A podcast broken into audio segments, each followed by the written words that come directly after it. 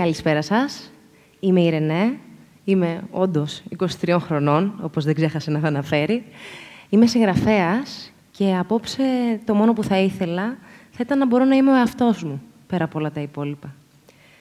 Βρίσκομαι εδώ, μήπως εκ παραδρομής τύχει και ταιριάξουμε τις αλήθειες μας. Σκέφτηκα λοιπόν να σας μιλήσω για όλα εκείνα που συχνά περνάνε από το μυαλό μου και είμαι σχεδόν βέβαιη ότι μπορεί να περνάνε και από το δικό σας. Ξέρετε, από μια αρκετά νεαρή ηλικία, αναρωτιόμουν ποια είμαι, γιατί έχω έρθει σε αυτόν τον κόσμο. Αναρωτιόμουν τι θα λέει η δική μου ιστορία, τι θέλω να λέει το δικό μου παραμύθι, αν κάποιος μετά από αρκετά χρόνια το πάρει στα χέρια του. Με ποια εκδοχή του παραμυθιού μου θα ήμουν εγώ περήφανη, με μία λέξη. Φυσικά αυτό είναι κάτι το οποίο το επηρεάζουν πάρα πολλά πράγματα ο τρόπος που μεγαλώνεις, οι πεπιθήσεις που έχεις από την οικογένειά σου, από την κοινωνία, διάφορες δυσκολίες που μπορούν να προκύψουν, οικονομικοί παράγοντες, το οτιδήποτε. Αυτά όμως ανήκουν σε εξωτερικά πράγματα τα οποία μπορούν να μας επηρεάσουν. Υπάρχει και κάτι άλλο, το οποίο ασκεί τη μεγαλύτερη επιρροή όμως, ή μάλλον θα έπρεπε να ασκεί τη μεγαλύτερη επιρροή. Και αυτό είναι το μέσα μας. Και είναι πολύ σημαντικό να μπορούμε να έρθουμε σε επαφή με αυτή την σχεδόν ψιθυριστή φωνούλα, η οποία μας λέει ποιοι πραγματικά είμαστε, ποιοι θέλουμε πραγματικά να προσπαθήσουμε να γίνουμε. Για μένα η μέρα που με άκουσα πρώτη φορά ήταν Τετάρτη και συνέβη πριν ακριβώς από δύο χρόνια.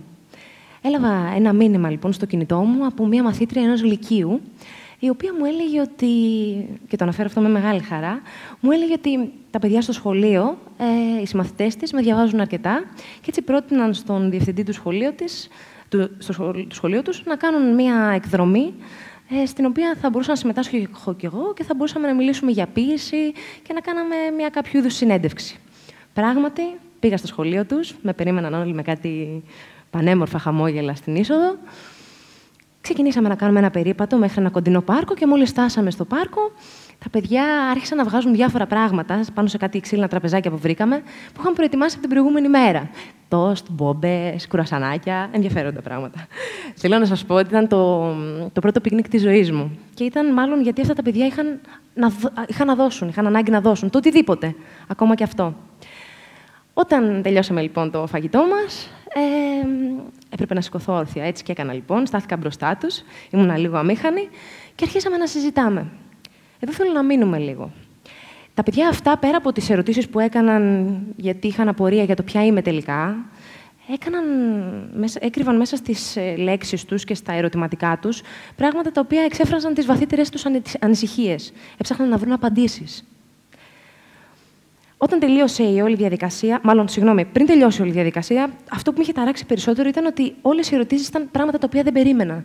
Δεν είχαν τίποτα τυπικό, δεν, ήταν, ε, δεν είχαν κάτι τετριμένο, δεν είχαν κάτι το οποίο περίμενα να ακούσω, δεν είχαν τίποτα κίτρινο. Όταν τελείωσαν λοιπόν τις ερωτήσεις τους ε, και ολοκλήρωσα και εγώ όλα αυτά που τους απαντούσα, σηκώθηκαν ένα-ένα και με πήραν αγκαλιά. Άγνωστα παιδιά λυκείου που είχα γνωρίσει μόλις πριν δύο ώρες με σόκαραν λίγο. Μπορεί να μην ήταν μια συνέντευξη η οποία πήγε σε κάποιο δημοσιογράφο ή απέκτησε μεγάλη δημοσιότητα, όπως είχα συνηθίσει στα προηγούμενα πράγματά μου να συμβαίνουν και ενθουσιαζόμουν κιόλας με αυτό.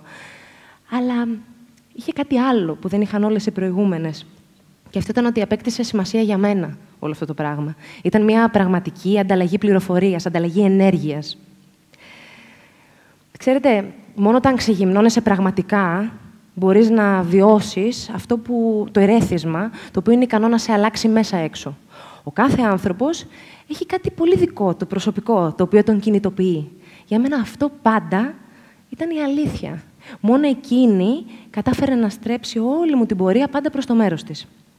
Και έτσι, εκείνη τη μέρα, αυτά τα παιδιά, με αυτόν τον τρόπο και την απαλότητά τους, στο άγγιγμα και στον τρόπο που με πλαισιώσαν, με έκαναν να νιώσω πιο αληθινή από ποτέ. Εκείνη τη μέρα ήξερα ότι με αγκάλιαζαν για το σωστό λόγο. Εκείνη τη μέρα ήξερα ότι δεν με θαύμαζαν σαν κάποιον που δεν μπορούσαν να φτάσουν, σαν κάποιο πολύ σπουδαίο, κάθε άλλο. Με θαύμαζαν σαν έναν άνθρωπο πέρα για πέρα, αληθινό, ο οποίος απλώς τους είχε εμπνεύσει το παράδειγμά του. Και για μένα αυτό ήταν το σπουδαιότερο. Εκείνη τη μέρα κατάλαβα πως για μένα δεν υπήρχε τίποτα πιο σπουδαίο από το να μπορείς να βάλεις τις σωστές λέξεις στην κατάλληλη σειρά και να μπορέσεις να επικοινωνήσεις τον εαυτό σου, χωρίς παραφράσεις. Εκείνη τη μέρα κατάλαβα πως η μαγεία τελικά του καθενός βρίσκεται στα πιο συνηθισμένα μέρη. Απλώς πρέπει να είσαι ικανός και έτοιμος να τη δεις. Και αφού την δεις και την βρεις και την εντοπίσεις καλά, να ξέρεις τι να κάνεις μετά μαζί της.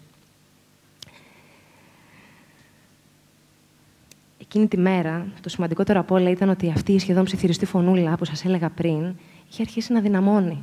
Και έτσι, όταν έφυγα από εκεί πέρα, σχεδόν με κλάματα, σταμάτησα στο δρόμο να αγοράσω γλυκά. Πήγα στη μητέρα μου λοιπόν με χαρά. Θεωρούσα ότι είχε γίνει κάτι πάρα πολύ σημαντικό για το οποίο έπρεπε να γιορτάσω.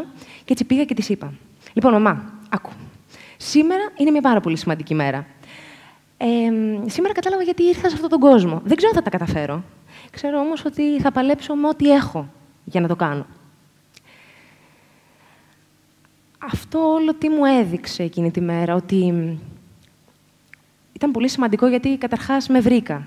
Αλλά μου μιλούσε όλο αυτό για κάτι ανώτερο από μένα. Κάτι πολύ παραπάνω από αυτά που είχα φανταστεί. Έναν άλλο σκοπό. Γιατί, ξέρετε, στη διαδρομή για το όνειρο, έχεις πολύ ανάγκη μέσα σου, έναν ανώτερο σκοπό. Κάτι άλλο το οποίο δεν είχες φανταστεί ότι υπάρχει, αλλά παρόλα αυτά μπορεί να σε, να σε κρατήσει προσιλωμένο σε αυτό που θέλεις να κάνεις. Για μένα αυτός ο σκοπός ήταν μάλλον να βοηθήσω τους αναγνώστες μου, τον κόσμο μου, όλους εκείνους τους λίγο παραπάνω ευαίσθητους και ρομαντικούς που με διαβάζουν κάθε βράδυ στις 11, να, βρουν, να έρθουν σε επαφή με το συνέστημά τους. Να μπορέσω να βρω τις λέξεις με τις οποίες μπορούν εκείνοι να επικοινωνήσουν αυτά που ενδεχομένως να μην τους βγαίνει να πούν. Γιατί όπως λέει και ο υπέροχος Τάσος Λιβαδίτης, και σμίγουν και χωρίζουν οι άνθρωποι. Και δεν παίρνει τίποτα ο ένας από τον άλλον. Γιατί ο έρωτας είναι ο πιο δύσκολος δρόμος να γνωριστούν. Γιατί οι άνθρωποι σύντροφε ζουν από τη στιγμή που βρίσκουν τη θέση τους στη ζωή των άλλων. Και εδώ αναρωτιέμαι. Τι νόημα θα είχε η ζωή χωρίς τους ανθρώπους μας; Πόσο παραπάνω περαστικοί και εφήμεροι θα ήμασταν; Αν δεν είναι για την οικογένεια και για τους φίλους μας; Αν δεν είναι για τους μικρούς και τους μεγάλους έρωτες; Αν δεν είναι για τα μάτια που θα μας θυμούνται όταν φύγουμε τότε γιατί σπουδαίο ερχόμαστε; Και όπου ο αγαπημένος μου Τάσος Λιβαδίτης ανέφερε τη λέξη έρωτας, εγώ θα βάλω τη λέξη επικοινωνία. Και θα, θα σας πω πως η δική μου προσωπική άποψη είναι πως το πιο δύσκολο πράγμα τελικά που έχουν να λύσουν δύο άνθρωποι για να γνωριστούν πραγματικά είναι η μεταξύ τους επικοινωνία. Πόσες φορές σας έχει τύχει να μιλάτε με κάποιον και να νιώθετε ότι δεν σας καταλαβαίνει. Πόσες φορές σας έχει τύχει να επικοινωνείτε με κάποιον πολύ δικό σας στο τηλέφωνο και να, να πλατιάζει, να λέτε τα δικά του, να λέτε εσείς τα δικά σας και να διακόπτετε την ε, επικοινωνία καριέ γιατί νιώθετε ότι δεν έχει νόημα. Είναι πολύ σημαντικό να μπορούμε να θέσουμε τις σωστές βάσεις στην επικοινωνία μας. Γιατί πρόβλημα δεν είναι να νιώθεις ότι ο απέναντί σου δεν σε καταλαβαίνει, γιατί εκείνη τη μέρα είναι πολύ στρεσαρισμένος ή αγχωμένος ή γιατί εσύ περνάς κάτι δύσκολο. Πρόβλημα είναι να ορίζεις όμως εξ αρχής μία λέξη διαφορετικά από ότι ο συνομιλητή σου. Αυτό είναι θέμα. Α φέρουμε κάποια παραδείγματα για να γίνει όλο και πιο σαφές αυτό. Θα ξεκινήσω με τη λέξη ασφάλεια. Ε, τι πάει να πει ασφάλεια; Πότε νιώθει κάποιος έτσι και από τι τελικά; Ξέρετε, έχουμε την τάση να νιώθουμε ασφαλείς όταν βρισκόμαστε κάπου δοκιμασμένα. Κάπου με πολύ σταθερές μεταβλητές, όπου τα πράγματα δεν αλλάζουν. Αυτό είναι το μεγαλύτερο πρόβλημα. Η ψευδέστηση της ασφάλειας που μας προκαλεί κάτι που έχουμε συνηθίσει. Αν δεν ξεβολευτείς, δεν μπορείς να βιώσεις τίποτα πραγματικά σπουδαίο. Αν δεν δοκιμάσεις να διαλυθείς ολόκληρος έξω από τη ζώνη ασφαλείας σου, τότε δεν πρόκειται να καταφέρεις ποτέ να ορίσεις τι είναι πραγματικά ασφαλές για σένα. Γιατί απλώς δεν ξέρεις τι είναι επικίνδυνο. Και εδώ αναρωτιέμαι, όταν οι άνθρωποι μας μας λένε ότι νιώθουν ανασφάλεια, έχουμε κάποιο μερίδιο ευθύνης εμείς απέναντί τους; Έχουμε επικοινωνήσει κάτι λάθος με τις λέξεις μας και με τον τρόπο μας, ώστε να τους φέρουμε σε αυτό το σημείο, ή είναι κάτι αποκλειστικά δικό τους, ή είναι ένας φόβος τον οποίο έχουν ούτως ή άλλως; Και γιατί το θέτω αυτό; Γιατί το θέμα με την ασφάλεια είναι λίγο ιδιαίτερο. Και το bungee jumping ασφαλές είναι. Απλώς μας φοβίζει. Άρα, ας ορίσουμε ο καθένας για τον εαυτό του τι σημαίνει ασφάλεια και για ποια ανασφάλεια ευθύνεται αποκλειστικά ο φόβος του καινούριου. Επόμενη λέξη. τα πρέπει. Σχεδόν όλες οι λέξεις που μαθαίνουμε υπάρχουν ήδη πριν από μας, καθώς και οι πάγιες έννοιές τους. Οι κανόνες τους οποίους μεγαλώνουμε και γενικά όλα αυτά τα οποία είναι σεταρισμένα πριν καν εμείς υπάρξουμε και έρθουμε σε αυτόν τον κόσμο. Τα πρέπει είναι περιορισμοί και τα θέλω οι ανάγκες. Πάρα πολλές φορές περιορίζουμε τα θέλω μας για να είμαστε κοινώς αποδεκτοί, για να είμαστε σωστοί, για να είμαστε ηθικοί. Και εδώ πάλι αναρωτιέμαι και θέλω να αναρωτηθείτε κι εσείς. Τι πάει να πει σωστό, τι είναι ηθικό και τι είναι ανήθικο; Και ποιον μπορώ να εμπιστευτώ τελικά με βεβαιότητα για να ορίσει για μένα πράγματα τόσο σημαντικά; Ας σταματήσουμε επιτέλους να ορίζουμε τις λέξεις μας με βάση το λεξικό που έβαλε κάποιος άλλος στα χέρια μας. Η κοινωνία, η θρησκεία, η οικογένειά μας. Ας αποφασίσουμε εμείς για εμάς ποια απαγορεύεται είναι πραγματικά. Ας αισθηθούμε απλώς με μεγαλύτερη ειλικρίνεια. Ας αποφύγουμε τις τυπικές χειραψίες και τα τι κάνεις. Και μιας που το ανέφερα. Τι κάνεις; Καλά εσύ; Καλά. Πολύ γνωστός διάλογος, ε.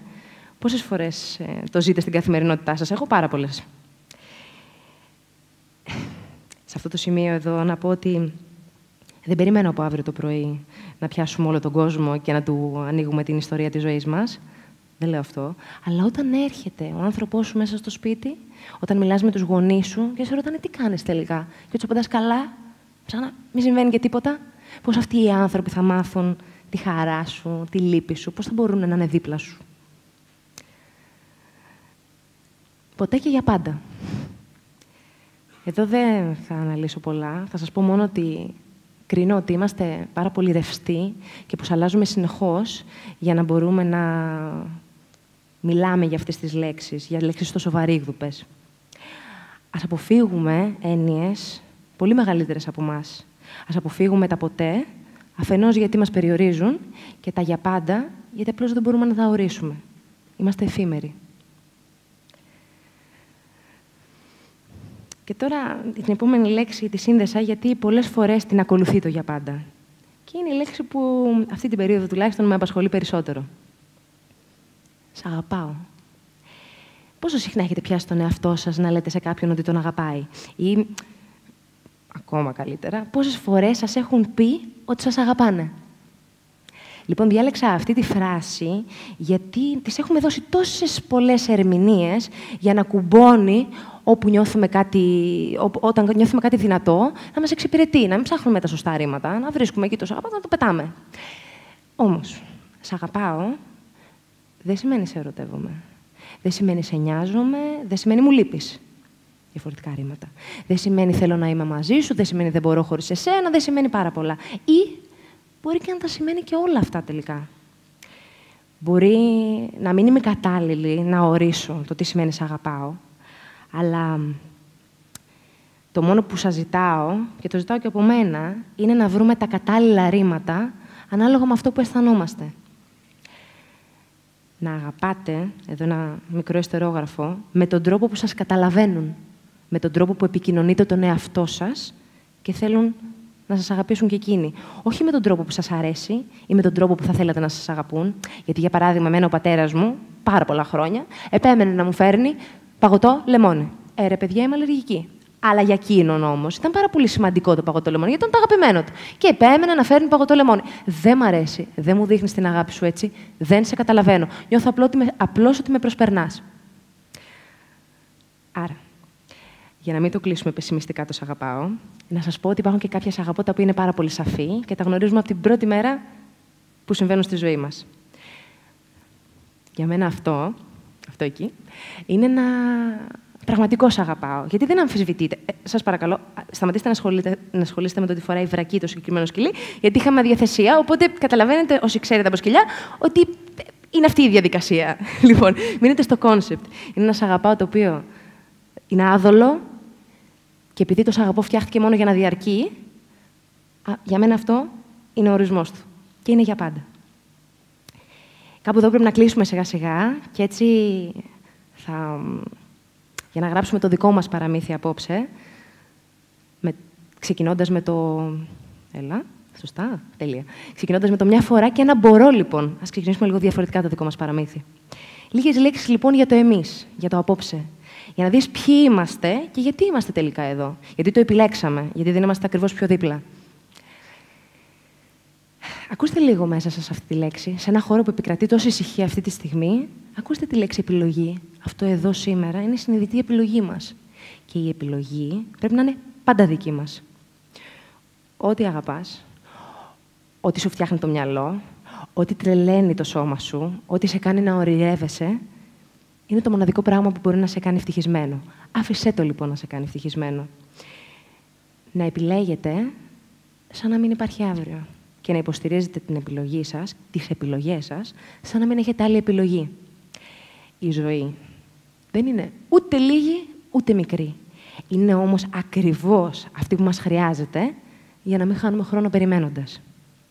Ο κόσμος γύρω μας είναι πανέμορφος για να μην ξυπνάς κάθε πρωί και να τον κοιτάζεις κατάματα και αντιθέτως να σκύβεις το κεφάλι. Δεν είμαστε όλοι ίδιοι. Δεν λέω. Ο καθένας με τον τρόπο του και εγώ με το δικό μου. Βρείτε απλώς τι σας εμπνέει και μην το αναλύετε. Να θυμάστε να παίρνετε μόνο αυτά που δικαιούστε. Το σύμπαν είναι πάρα πολύ δίκαιο για να το ξεγελάσεις, αλλά και πολύ άδικο με αυτούς που δεν τολμούν.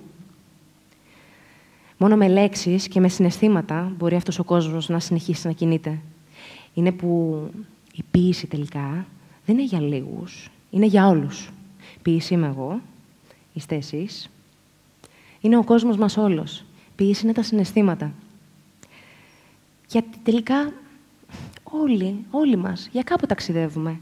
Για ένα πολύ σχολημάνι ή για, για έναν πολύ επικίνδυνο προορισμό. Όμως όλοι κάπου πάμε και ταξιδεύουμε στην ίδια θάλασσα, απλώς με διαφορετικά μέσα. Κρατήστε αυτό από μένα για να κλείσουμε. Μόνο με την τριβή ζεσταίνονται οι ζωές μας, όχι με την απόσταση. Ξέρετε κάτι, μ' αρέσει που είμαστε όλοι εδώ αυτή τη στιγμή, μ' αρέσει που είστε ακόμα μαζί μου. Όποιοι και αν είστε, ανεξάρτητα από το χρώμα σας, το φίλο σας, τις πολιτικές σας πεπιθήσεις, τη σεξουαλική σας ταυτότητα, δεν με απασχολεί καθόλου. Ευχαριστώ που είστε εδώ, γιατί με κάνετε να νιώθω λιγότερο μόνη μου. Αγαπημένοι μου, όλα είναι εδώ. Στο μυαλό μας και στην καρδιά μας. Λοιπόν, μια φορά και να μπορώ, λοιπόν, θέλεις να γίνεις ο εαυτός σου; 365 μέρες το χρόνο, κάθε χρόνο, για μια ολόκληρη ζωή. Σας ευχαριστώ πάρα πολύ.